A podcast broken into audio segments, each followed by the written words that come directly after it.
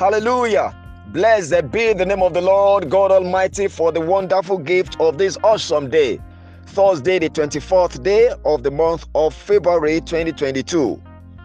God's name be praised. I decree concerning you today, help will come your way.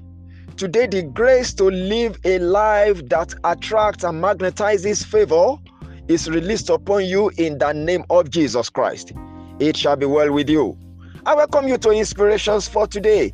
My name is Life Adekunle David, bringing you live inspirationals based on God's infallible word.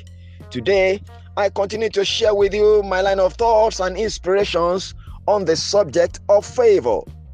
And here are the inspirations for the day. 1.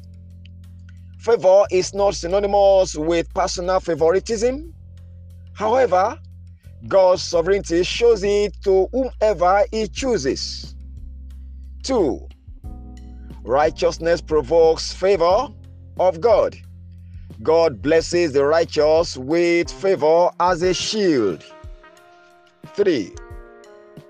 Favor at times is time relative. When its divine timing comes for you, no man can hold it back from you.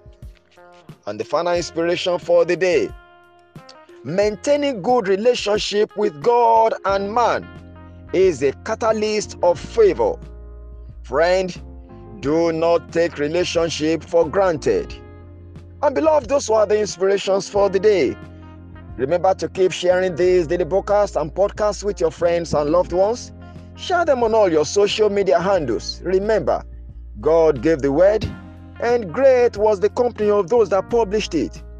Keep sending me your feedbacks in the form of testimonies and questions and suggestions. They make me get better. Remember to keep sending in your prayer requests. It's a duty to pray for you daily. The number to reach me through always is 080 35 600 689. And till I come your way again tomorrow with yet another interesting episode of Inspirations for Today, I remain your friend, Life Adekunle David.